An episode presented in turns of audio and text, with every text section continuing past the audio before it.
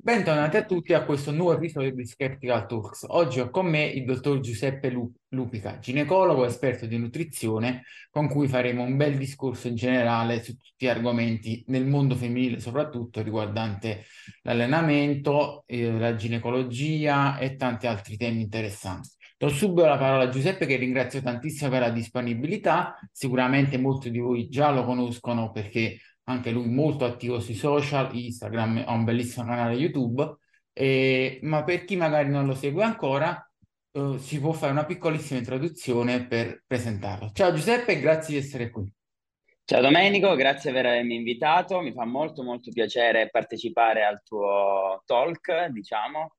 Eh, ti seguo da tanto tempo sulla tua pagina, anche se non sempre molto attivo, e devo farti veramente i complimenti perché nel mondo del fitness porti delle nozioni che comunque pochi eh, riescono a portare, soprattutto una visione a 360 gradi del, del, fitness, che in Italia per certi aspetti manca. Io mi presento per chi non mi conoscesse, sono il dottor Giuseppe Lupica, come ha detto Domenico, sono un medico eh, esperto in nutrizione, specializzato in ginecologia ostetricia e sui social un po' racconto le due mie grandi passioni, che sono la ginecologia da un lato, che poi è il mio lavoro, e il fitness, perché sono anche eh, bah, atleta no, però comunque mi impegno e mi occupo ovviamente di nutrizione. Nutrizione sia uh, al maschile, ma soprattutto al femminile e tutte le patologie correlate eh, alla ginecologia, quindi cerco di fare un, eh, un mix, diciamo, delle due mie grandi materie per trattare al meglio la donna quando la nutrizione può essere ovviamente un alleato o ovviamente con la classica terapia medica qualora la nutrizione non può essere applicata, ecco. Perfetto, sfruttando appunto il fatto che tu sei in prima persona una persona che si allena e che adora il mondo dell'allenamento e del fitness, parliamo un po' di quello che l'allenamento e l'alimentazione in ottica di gravidanza, quindi magari già sia nelle prime fasi che durante che poi dopo il parto, perché è sempre un discorso un po' delicato. Molti ginecologi che magari non sono aggiornatissimi o non sono appassionati di questo settore temono un po' l'attività fisica e determinate alimentazioni in tema di gravidanza. Quindi andiamo a vedere quali sono eh, i benefici, quali sono le linee guida, gli errori da non fare e un po' tutto il contesto.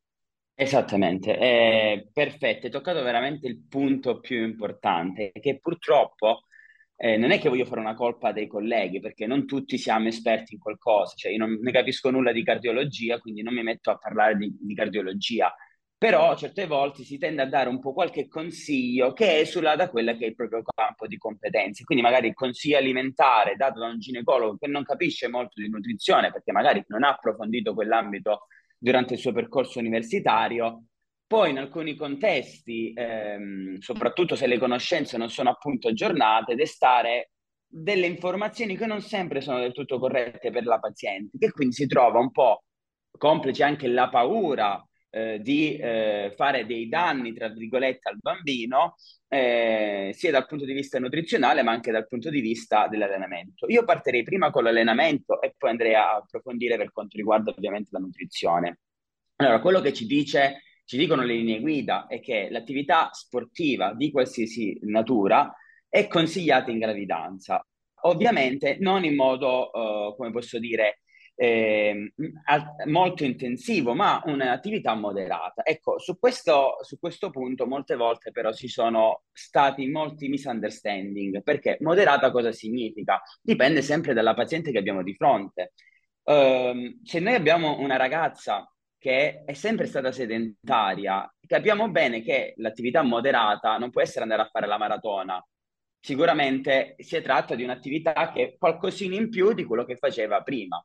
Ma per esempio una ragazza che ha praticato bodybuilding per tanto tempo e che ehm, è sempre stata avvezza ad allenarsi con alti carichi, alta intensità, quindi un allenamento che sicuramente è eh, rispetto alla persona normale, diciamo che è sedentaria, un allenamento intensivo, ma per quel tipo di ragazza probabilmente è in una condizione di omeostasi, in una condizione in cui il suo corpo è abituato a fare 100 ogni giorno. Quindi nel corso della gravidanza questo tipo di attività può essere mantenuto, mo- leggermente modificato, ridotto, ma non sicuramente passare da una, quello che può essere un'attività che fa una ragazza che è sempre stata sedentaria. Quindi va veramente contestualizzato nei confronti della paziente che abbiamo di fronte. È ovvio che sicuramente la ragazza fitness, tra virgolette, la ragazza che pratica eh, un'attività sportiva di qualsiasi ordine, che può essere la corsa, il nuoto, il bodybuilding, eh, può essere di meno diciamo, a livello agonistico rispetto alla classica popolazione. Però sicuramente il eh, gestire l'attività sportiva per, nei confronti della ragazza, della nostra paziente, è fo- di fondamentale importanza. Perché? Perché eh, andiamo, e lo dimostrano poi le linee guida, a migliorare tutti i parametri della gravidanza, proprio a partire dal concepimento fino anche al, eh, diciamo, al parto. Quello che si è visto è che riduciamo tutte le patologie, il rischio di patologie connesse alla gravidanza. Quindi rischio di parto pretermine ridotto, rischio di aborto ridotto, rischio di preeclampsia, che per chi non lo sapesse è una uh, patologia della gravidanza, che, dove noi abbiamo un aumento della pressione arteriosa, associate eventualmente a disfunzione d'organo, che può essere insufficienza renale, proteinuria, alterazioni epatiche e via discorrendo, che è una delle gravi, una grave complicanza, si è visto che in una paziente che pratica attività sportiva viene ridotto. Andiamo a ridurre il rischio di diabete gestazionale, perché ovviamente sappiamo benissimo che l'attività sportiva fa sì che vengano meglio utilizzati i macronutrienti e anche di conseguenza a ridurre il rischio sia di, di diabete nella popolazione generale, ma in questo contesto anche in una donna gravida. Quindi i benefici proprio durante l'arco della gravidanza sono molteplici. Si è visto che vanno a ridurre anche il dolore da parto, quindi una minor percezione di quelle che sono le contrazioni del parto. Quindi nell'ottica e nella vista eh, di un uh, miglioramento nei limiti del possibile, ovviamente, perché si parla sempre di rischio relativo, non è che una certezza che io faccio sport e non ho problemi durante la gravidanza però sicuramente numeri alla mano, eh, le pazienti che praticano un'attività sportiva sono meno soggette appunto ad avere queste complicanze. Quindi, come dicevo prima, però va moderata in base al tipo di persona che abbiamo di fronte. Quindi, una ragazza che è sempre stata, ehm, come dire, ehm, sedentaria sul divano, senza fare attività sportiva, è consigliabile fare attività fisica durante la gravidanza? Sì. Cosa è consigliabile? Quello che riesci a fare in modo moderato. Quindi, se io prima stavo seduta sul divano, una camminata, eh, anche una corsa breve, non molto, uh, molto dispendiosa dal punto di vista fisico, anche iniziare l'attività con i pesi, ovviamente in modo moderato, non iniziare a fare super set, drop set e via discorrendo, eh, può essere estremamente consigliata del nuoto, può essere estremamente consigliata. Ehm, una delle cose che ricevo spesso, le domande che ricevo spesso è Peppe, ma non posso fare dei danni al bambino? Beh, la risposta è no, perché non, non possiamo fare dei danni al bambino. Fermo restando che stiamo parlando di donne gravide, arrive, eh, gravide sane, arriveremo poi a quelle che sono con complicanze e via discorrendo ehm, non rischi di fare danni al bambino perché il bambino è in una sorta di bolla, mettiamolo così, cioè l'utero il liquido amniotico, il sacco amniotico fanno sì che un po' lui si muova all'interno e vengono attutiti tutti i colpi. Quindi è estremamente difficile, a meno che non ci lanciamo dei pesi addosso o durante la corsa eh, facciamo una corsa dove perdiamo l'equilibrio e quindi rischiamo di cadere e prendere di pancia. Diciamo, se stiamo attenti a delle piccole cose, i rischi sono ovviamente minimi. Poi nella vita i rischi ci sono per tutte le cose, possiamo camminare e averci una tegola in testa e morire per dire, quindi voglio dire il rischio c'è dappertutto. E poi parlando Però, di rischi c'è da dire su questo tema che ci sono dei rischi anche a non fare nulla e affrontare una distanza ultrasedentaria.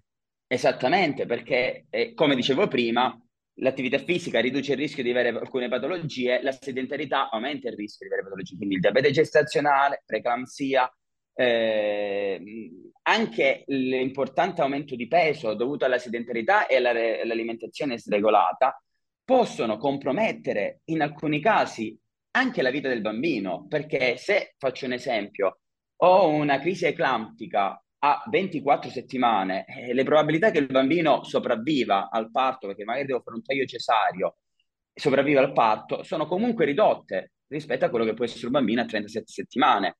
Quindi capite bene che il tutto va moderato a quella che è la persona che è di fronte. Quindi le ragazze che praticano sport devono continuarla a fare? Certo di sì, perché una ragazza che è sempre stata abituata a fare sport e si ritrova seduta sul divano, capite che lo sbalzo metabolico è importante, quindi potrebbe avere degli effetti in più. Una ragazza che è sempre stata sedentaria deve iniziare a fare attività sportiva, sì, in modo moderato, in base a quelle che sono le sue capacità, quelle che sono le sue disponibilità di tempo, insomma, piuttosto che stare sul divano, meglio una passeggiata. Se riesci a fare qualcosina in più, sempre ben viene. Poi tu citavi problemi relativi appunto alla caduta, inciampare durante la corsa, eccetera. Perché spesso si pensa ai pesi come la cosa più pericolosa, perché c'è questa paura del peso, dello sforzo, quando in realtà l'attività moderata in palestra con i pesi è una delle più sicure proprio perché i problemi da caduta, impatto, equilibrio sono ridotti al minimo. Se esercizi molto statici, a bassa velocità, con gran controllo, quindi paradossalmente rispetto a quello che si pensa, molto più sicuro un allenamento in palestra che non magari corsa, sport vari, eccetera. Eh, esatto, sicuramente sì. Poi è ovvio, dipende chi abbiamo di fronte. Una ragazza che non è mai entrata in palestra e che non ha idea di come funzionano i pesi, potrebbe in, in alcuni contesti trovarsi in difficoltà. Eh, però sicuramente, come giustamente dicevi tu, è un'attività molto molto sicura perché lo fai in situazioni di controllo, magari non, se hai un bravo preparatore ti evita di fare quegli esercizi che richiedono uno schema motorio che tu non hai ancora acquisito e quindi potresti, ecco lì, incappare in un errore. Faccio un esempio banale, ecco, fare lo squat. C'è una tecnica, ovviamente a 30 settimane non riesci a farlo per una questione di ingombro della pancia, però ha una tecnica, ecco, se non l'hai mai affrontato, forse è meglio utilizzare altre macchine che comunque ti permettono di essere al sicuro e fare dell'attività sportiva. Anche il nuoto è molto utile perché ovviamente essendo a bassa gravità hai meno rischio di infortuni quindi va valutato in base alla paziente. E valutato in base alla paziente perché è anche un'altra domanda, quindi non bisogna prendere, ok, faccio, sono incinta, vado a fare attività sportiva, perché ci sono delle situazioni che invece ci controindicano l'attività sportiva. E queste sono tutte le condizioni di minaccia d'aborto, parto pretermine, cioè minaccia d'aborto è eh, sinteticamente un rischio di parto prematuro prima delle 22 settimane, che è il limite massimo in cui noi intendiamo che quel feto può essere eh, assistito e quindi sopravvivere, oppure le nostre le moderne tecniche di assistenza non sono comunque in grado di garantire la vita. E quindi si parla di aborto prima delle 22 settimane o minaccia di parto pretermine dopo le 22 settimane. Quindi tutte queste condizioni, esempio, che ovviamente vengono diagnosticate dal ginecologo, non ce le possiamo autodiagnosticare, possono essere delle controindicazioni a fare un'attività sportiva, fermo restando che molte volte non è nemmeno indicata la sedentarietà più totale, cioè nel senso una ragazza che ha una minaccia d'aborto, che magari ha avuto un piccolo distacco di placenta, che però comunque la gravidanza sta andando avanti, ecco, di sicuro non andiamo a fargli fare degli sforzi, ma non diciamo nemmeno a quella paziente di stare seduto sul divano, quindi sempre magari una camminata leggera, può essere indicata. È ovvio che poi ci sono per esempio altre indicazioni, per esempio abbiamo un minaccia di parto pretermine, dove il feto comunque abbiamo sacco in vagina, quindi eh, con protusione del sacco perché il collo è dilatato e quindi c'è questo sacco in vagina. In quel caso anche determinate attività, come potrebbe essere banalmente una camminata, non indicata e quindi lì è richiesto una sedentarietà. Quindi va modulato in base a chi abbiamo di fronte. Se ci sono però delle condizioni patologiche che vanno a complicare come in questo caso il rischio di parto pretermine o di eh, aborto. È ovvio che il diabete gestazionale sia una complicanza della gravidanza, ma dove è indicata fare dell'attività sportiva, anche perché ovviamente vai a migliorare il parametro metabolico. E qui ci colleghiamo a quelli che sono gli aspetti nutrizionali, perché nel diabete gestazionale, ma anche durante tutta la gravidanza, ehm, l'alimentazione gioca un ruolo cardine. Vorrei aggiungere solo un'ultima cosa per quanto riguarda l'allenamento prima di un'eventuale gravidanza, nel contesto della ricerca di una gravidanza. L'attività sportiva moderata si è visto che migliora la nostra capacità riproduttiva, perché nell'uomo banalmente migliora i parametri di testosterone, liquido seminale, quindi ovviamente tutta la sfera sessuale a 360 gradi, nella donna migliora l'ovulazione, migliora la qualità degli ovociti, quindi un'attività moderata è sempre indicata. È ovvio che le ragazze che, o anche i ragazzi che fanno uh, sport agonistici molto intensivi possono risentirne. E non è detto, come tutte le persone, ci sono ragazze che hanno una BF molto bassa, si preparano per le gare, hanno il ciclo mestruale e sono regolarissime, altre che poco poco scendono dalla loro massa grassa e hanno un ciclo completamente squilibrato. Quindi è molto soggettiva, molta genetica. Però eh, se, stiamo, se abbiamo difficoltà a ricercare una gravidanza, nel senso che eh, abbiamo avuto una diagnosi di infertilità di coppia, quindi più di un anno di rapporti liberi dove la gravidanza non arriva, e sappiamo di star praticando un'attività intensiva di qualsiasi natura a livello sportivo, ecco lì forse sarebbe meglio leggermente ridurre per ridurre lo stress, per ridurre l'impatto metabolico, per ridurre e per migliorare leggermente quelli che possono essere i parametri sempre se non è stata fatta poi una diagnosi di un'altra causa, ovviamente. Sì, Questo è un discorso, diciamo. Sì, uh, poi generale. magari dopo lo svisceremo ancora meglio, però in generale sia un discorso nutrizionale di uh, bassa disponibilità energetica, sottoalimentazione, BF troppo bassa, sia di stress, quindi overreaching, overtraining, stress allenante costante, poco recupero. E possono dare tutti cali ormonali sia nel maschio che nella donna e quindi poi problemi di fertilità possono essere delle cause, non è detto che le siano, ma possono esserle. E per quanto concerne l'alimentazione, invece, secondo me è la cosa che purtroppo molte donne tendono a trascurare più di tutto, eh, più di tutti, perché eh, non credono o non sanno che impatto può avere l'alimentazione sulla ricerca di una gravidanza, sul mantenimento e il proseguo di una buona gravidanza e anche ovviamente su quello che è il, ehm, anche gli esiti della gravidanza stessa. Per quanto riguarda la fase preconcezionale, e io ci ho fatto anche un libro dove ho parlato di nutrizione in gravidanza, l'alimentazione, noi sappiamo che è una delle principali cause di infertilità del mondo moderno. Quindi si è visto che a causa dell'alimentazione errata, eh, squilibrata, del sovrappeso, dell'obesità, eh, a causa anche di conservanti, modi di, di, lavorare gli alimenti, la fertilità negli ultimi anni è diminuita. Sono dati scientificamente ormai comprovati e non è il segreto di Pulcinella. Quindi sicuramente in un'ottica di ricerca di gravidanza, eh, avere un'alimentazione più regolare, un'alimentazione eh, corretta anche dal punto di vista dei macronutrienti, quindi con una corretta ripartizione, può essere un quid in più per migliorare la nostra fertilità, fermo restando che non ci siano patologie, ovviamente. Io tendo, quando parlo in questo modo, parlo per soggetti sani e non parlo di patologie particolari, che ovviamente sono già di per sé una uh, causa di infertilità. Nel, nel, seguire della gravidanza, invece, eh, è ancora più importante seguire un'alimentazione. Secondo me, tutte le donne eh, devono, al momento in cui hanno la diagnosi di gravidanza, seguire un regime alimentare. Regime alimentare che ha due scopi principali, diciamo, mettiamola così. Una corretta gestione del peso associato alla corretta gestione dei macronutrienti fondamentali per poter far crescere il nostro bambino o bambina, ma anche per ridurre ovviamente quelle che sono le, eh, le, varie complicanze della gravidanza che ho già precedentemente citato, alcune delle principali complicanze della gravidanza. E proprio per questo motivo, perché eh, molte volte il classico detto della nonna, no, se in gravidanza devi mangiare per due. Cosa di più sbagliata, perché sappiamo benissimo una donna media deve mangiare 1600-1800 calorie al giorno, poi dipende dall'attività sportiva, possiamo stare a generalizzare, non dobbiamo mangiare 3200 calorie perché verosimilmente quella donna prenderà nell'arco di qualche mese 20-30 kg che poi ti portano a gravi complicanze nella gravidanza e gravi complicanze dopo la gravidanza.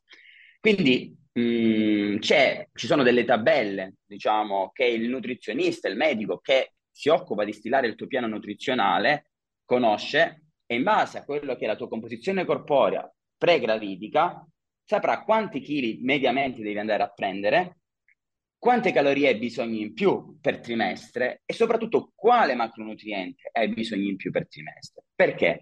Allora, prima di tutto diciamo che una donna che ha un normopeso, normo massa grassa, quindi pregravidica, dovrebbe acqu- prendere massimo tra gli 8 e i 12 kg in base alla soggettività. Poi, ovviamente, una donna in sovrappeso dovrà prendere qualche chilo in meno, una donna in sottopeso dovrà prendere qualche chilo in più.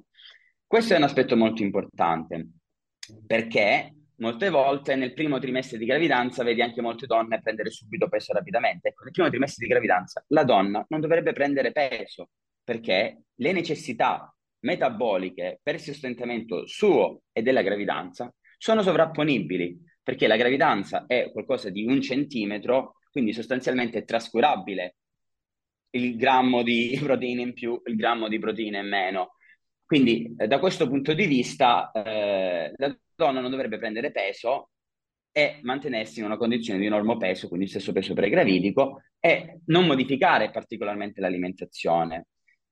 Per quanto riguarda poi il secondo e terzo trimestre, man mano il peso deve aumentare e il 70% quasi del peso deve essere preso di questi famosi 8-12 kg nel terzo trimestre di gravidanza. Ecco che lì ci sono dei piccoli aumenti di calorie che arrivano fino a massimo 300-350 nell'ultimo trimestre, quindi capite che comunque sì, è un surplus calorico, ma non è un mangiare per due, e i due macronutrienti che devono essere modificati in senso positivo, quindi aumentati, sono i grassi e le proteine, perché serviranno sostanzialmente per far crescere il feto, perché il feto eh, è un essere umano che sta crescendo, nel vero senso della parola, e ha bisogno dei famosi mattoncini per produrre le ossa, per produrre i muscoli, per produrre la pelle, tutto ciò che è necessario. E i grassi serviranno anche alla madre per produrre i vari ormoni della gravidanza che serviranno quindi a uh, far crescere il feto carboidrati in minima parte servono, quindi non è, bisogna puntare sui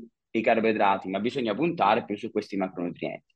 E poi prestare attenzione ai vari contaminanti che possono provocare delle infezioni della gravidanza. Anche qui c'è un grande... Ho visto tantissime volte allora non mangiare il prosciutto crudo, non mangiare il pesce, non mangiare questo, non mangiare quest'altro, che è vero in parte. Prima di tutto bisogna leggere gli esami ematici della paziente, quindi tutti i virali, se, che infezione ha preso prima della gravidanza e quindi quelle possono essere trasmesse con un'alimentazione non corretta, anche se ormai nel 2022, quasi 2023, in Italia, voglio dire, è raro che ci possano essere infezioni alimentari, infezioni alimentari, però è possibile, bisogna ovviamente ridurre il rischio. Quindi è importante che ci sia un counseling, diciamo, a 360 gradi nei confronti della paziente per dire quale alimento forse è meglio moderare e quale alimento eliminare, per esempio, oppure quale mangiare in, ma- in quantità maggiore. Perché è importante, per esempio, in gravidanza la supplementazione di omega 3 e in particolar modo del DHA, che serve per lo sviluppo neurale, quindi il pesce di qualità. Qui poi si apre un altro dibattito, pesce abbattuto, pesce non abbattuto, sushi sì, sushi no, dipende, nel senso che è ovvio che se vado allo you can magari un po' così rischio di prendere pesce di seconda qualità. Se vado in un sushi di qualità, dove il pesce è stato gestito e maneggiato in un determinato modo, c'è sempre un minimo rischio, purtroppo, perché come ho detto prima, il rischio zero in medicina non esiste, quindi eh, dobbiamo metterci in testa che qualsiasi cosa facciamo siamo soggetti a dei rischi però magari possiamo mangiarlo. Stessa cosa per il prosciutto crudo. Il prosciutto crudo no, in gravidanza no. Non tutti i prosciutti crudi sono indicati, quelli ad alta stagionatura, magari confezionati, magari mh, mm, di alta qualità, possono essere consumati. Fermo restando che bisogna valutare la paziente. Poi è ovvio, lì dipende. Io posso prendere anche il miglior prosciutto crudo al mondo, ma se prima chi mi ha tagliato il prosciutto crudo ha utilizzato un prosciutto crudo infettato, tra virgolette, e allora c'è sempre questo rischio, quindi bisogna prestare poi attenzione a informare che sono una donna incinta, di magari pulire approfonditamente la macchina per tagliare il prosciutto, cioè sono delle piccole accortenze, quindi ovviamente va valutata bene la paziente per poter dare le giuste indicazioni. Io sono contrario a quella gestione di una volta allora, non si mangia più niente in gravidanza, tieni la dieta copia e incolla, perché molte volte molti colleghi hanno quella dieta da 1800 calorie, tieni uguale per tutti, mangia questo, questo e quest'altro, senza fare uno studio della paziente, perché tutto deve essere personalizzato. Una donna di 1,50 m non avrà le stesse necessità metaboliche di una donna di 1,80 m. Quindi la dieta da 1800 calorie che vedi in giro girare copia e incolla può essere valida per l'una e non valida per l'altro. Insomma, quindi il consiglio a tutte le ragazze che ci stanno seguendo e ci stanno ascoltando è quello di sono rimasti in gravidanza, ben venga, mi affido a un professionista della salute se non ho mai seguito un regime alimentare e se lo sto seguendo informo che sono in gravidanza per poter fare le giuste modifiche perché l'alimentazione in gravidanza, lo ribadisco, riduce il rischio di complicanze della gravidanza stessa. E quindi una migliore alimentazione farà sì che il nostro bambino crescerà in modo corretto, una migliore alimentazione ci ridurrà il rischio di patologie della gravidanza, quali diabete, preeclampsia e ipertensione. Migliorerà anche poi sono i rischi, perché si è visto che donne col diabete gestazionale poi hanno maggior rischio di sviluppare diabete mellito di tipo 2 nel post gravidanza. Insomma, mh, mm, i benefici sono sia per noi come donna, in questo caso, ma anche per, le, per il nostro futuro nascituro. E qui mi ricordo ad una cosa che, avevi, che forse mi avevi chiesto tu o, o avevo letto da qualche parte comunque, che ci sono numerosi studi che, di epigenetica eh, per quanto riguarda lo, eh, le correlazioni tra l'iperalimentazione materna in gravidanza e il rischio che questo bambino o bambina avrà di sviluppare obesità nella vita adulta. Quindi, come dico tutte le mie pazienti, mh, mm, non dovete pensare solo a oggi, sto bene, va tutto bene, ho preso 30 kg in gravidanza. Perché, come sempre, non è detto, ma molto probabilmente il vostro bambino sarà soggetto ad obesità nella vita adulta. Perché? Perché cosa? Per le vostre scelte mh, mm, odierne, come anche il fumare. Eh, io posso decidere della mia salute, posso fare quello che voglio, posso drogarmi, posso doparmi, posso fare quello che voglio. Alla mia salute, tra virgolette, ne posso fare ciò che voglio. Ma nel momento in cui abbiamo una gravidanza, abbiamo una vita che per nove mesi dipende da quello che noi facciamo, dalle nostre scelte. E quindi, se anche c'è un ragionevole, eh, c'è un rischio che non ci siano o che ci sia una determinata complicanza, ecco, secondo me è meglio Uh, ci sono tantissimi studi da questo punto di vista, ancora non confermati, ancora ovviamente in via di sviluppo, perché l'epigenetica è una branca della medicina relativamente nuova e ancora poco conosciuta, però mh, l'ambiente incide sulla madre, ma incide anche sul futuro nascituro. E ricordatevi che quello è come possiamo, è un po' una, una plastilina, diciamo, quelle cose che utilizzavamo da bambini, giocavamo, che modellavamo. Ecco, quello è un essere vivente e assorbe tutto, assorbe tutto quello che l'ambiente circostante gli dà.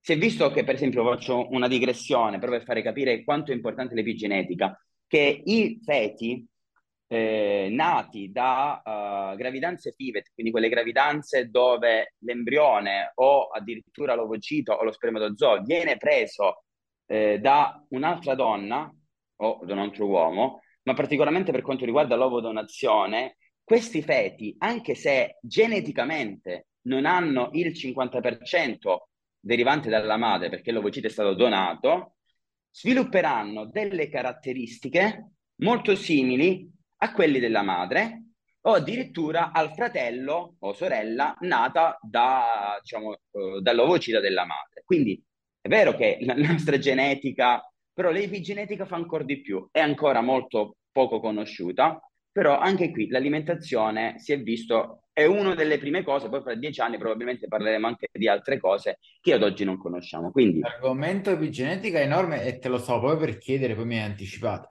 La cosa molto curiosa è che praticamente come detto, ci sono tantissimi studi e si è visto che anche dal punto di vista paterno c'è un'influenza molto alta dell'epigenetica, diciamo nella finestra del concepimento, cioè se per esempio il padre nei 3-6 mesi prima del concepimento ha avuto uno stile di vita molto sregolato, è stato sovrappeso, mangiato male, usato sostanze e via dicendo, la qualità genetica proprio del seme, quindi degli spermatozoi, dell'informazione genetica che passerà, sarà eh, alterata rispetto a se quello stesso padre ha avuto uno stile di vita eh, adeguato, una composizione corporea ottima, si è allenato, ha avuto una buona dieta, non ha usato sostanze, eccetera. E ci sono addirittura alcuni studi che suggeriscono che c'è un'influenza che può risalire addirittura fino al nonno epigenetica, nel senso che se il nonno uh, era, non lo so, alcolista, obeso, o era uno stile di vita sregolato, eccetera, ci possono essere degli strascichi intergenerazionali fino addirittura ai nipoti. Questo per dire che quindi uh, i, i, genitori e tutte le persone che poi hanno dei discendenti hanno un effetto diretto sulla vita dei loro esatto.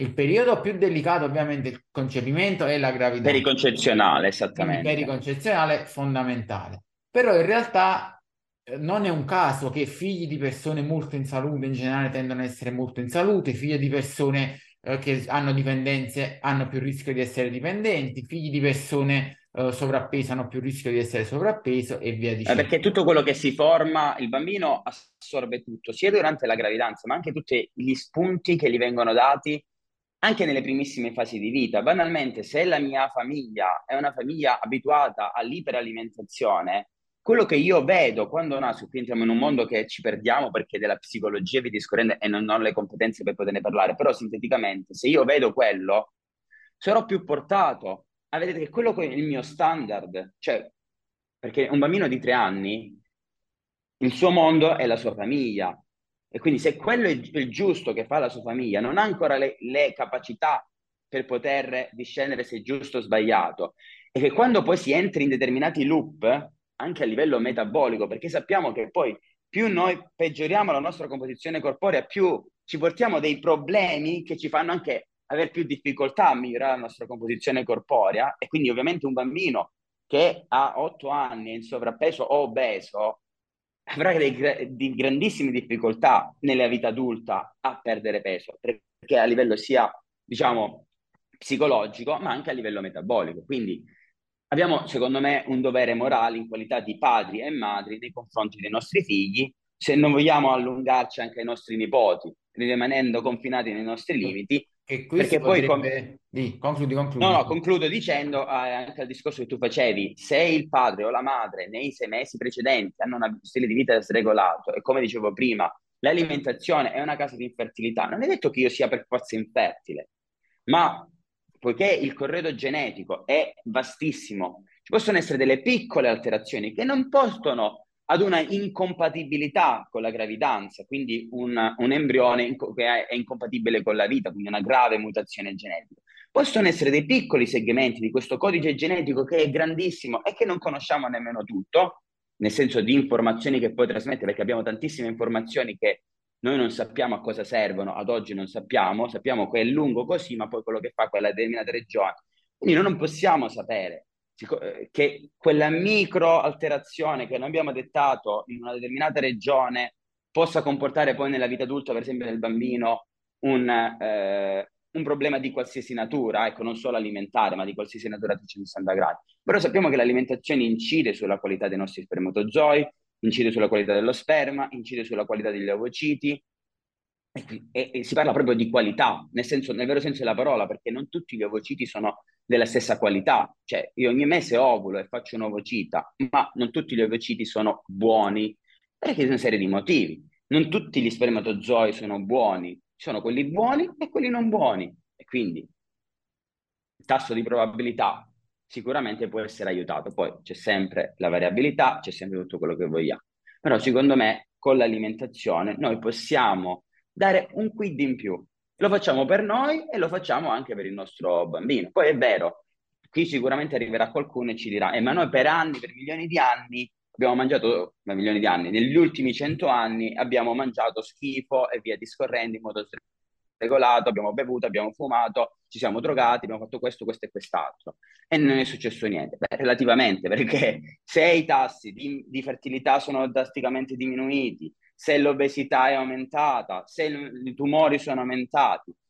Sicuramente l'ambiente, ma può essere anche parte del passato e lì non si vedeva, ma, ma oggi sta iniziando a vedere. Ormai ci sono gli studi che dimostrano che è così, che poi a, a tutto questo discorso epigenetico si potrebbe fare anche una parentesi, diciamo, filosofica sul libero arbitrio, perché se uno dice che eh, comunque il periodo eh, perigestazionale, prima del concepimento, concepimento, gravidanza e poi i primi anni, diciamo fino alla pubertà, primissimi anni ancora di più, ma poi fino alla pubertà, vanno a determinare con lo stimolo ambientale, alimentare, di attività fisica, tantissimo il futuro, diciamo, medico e salutare della persona, perché ci può essere più o meno predisposizione a sovrappeso, più o meno predisposizione a eh, capacità sportive, patologie mentali, fertilità e quant'altro, uno si trova a 20 anni che non è il frutto delle sue scelte, ma è il frutto delle scelte fondamentalmente dei suoi genitori.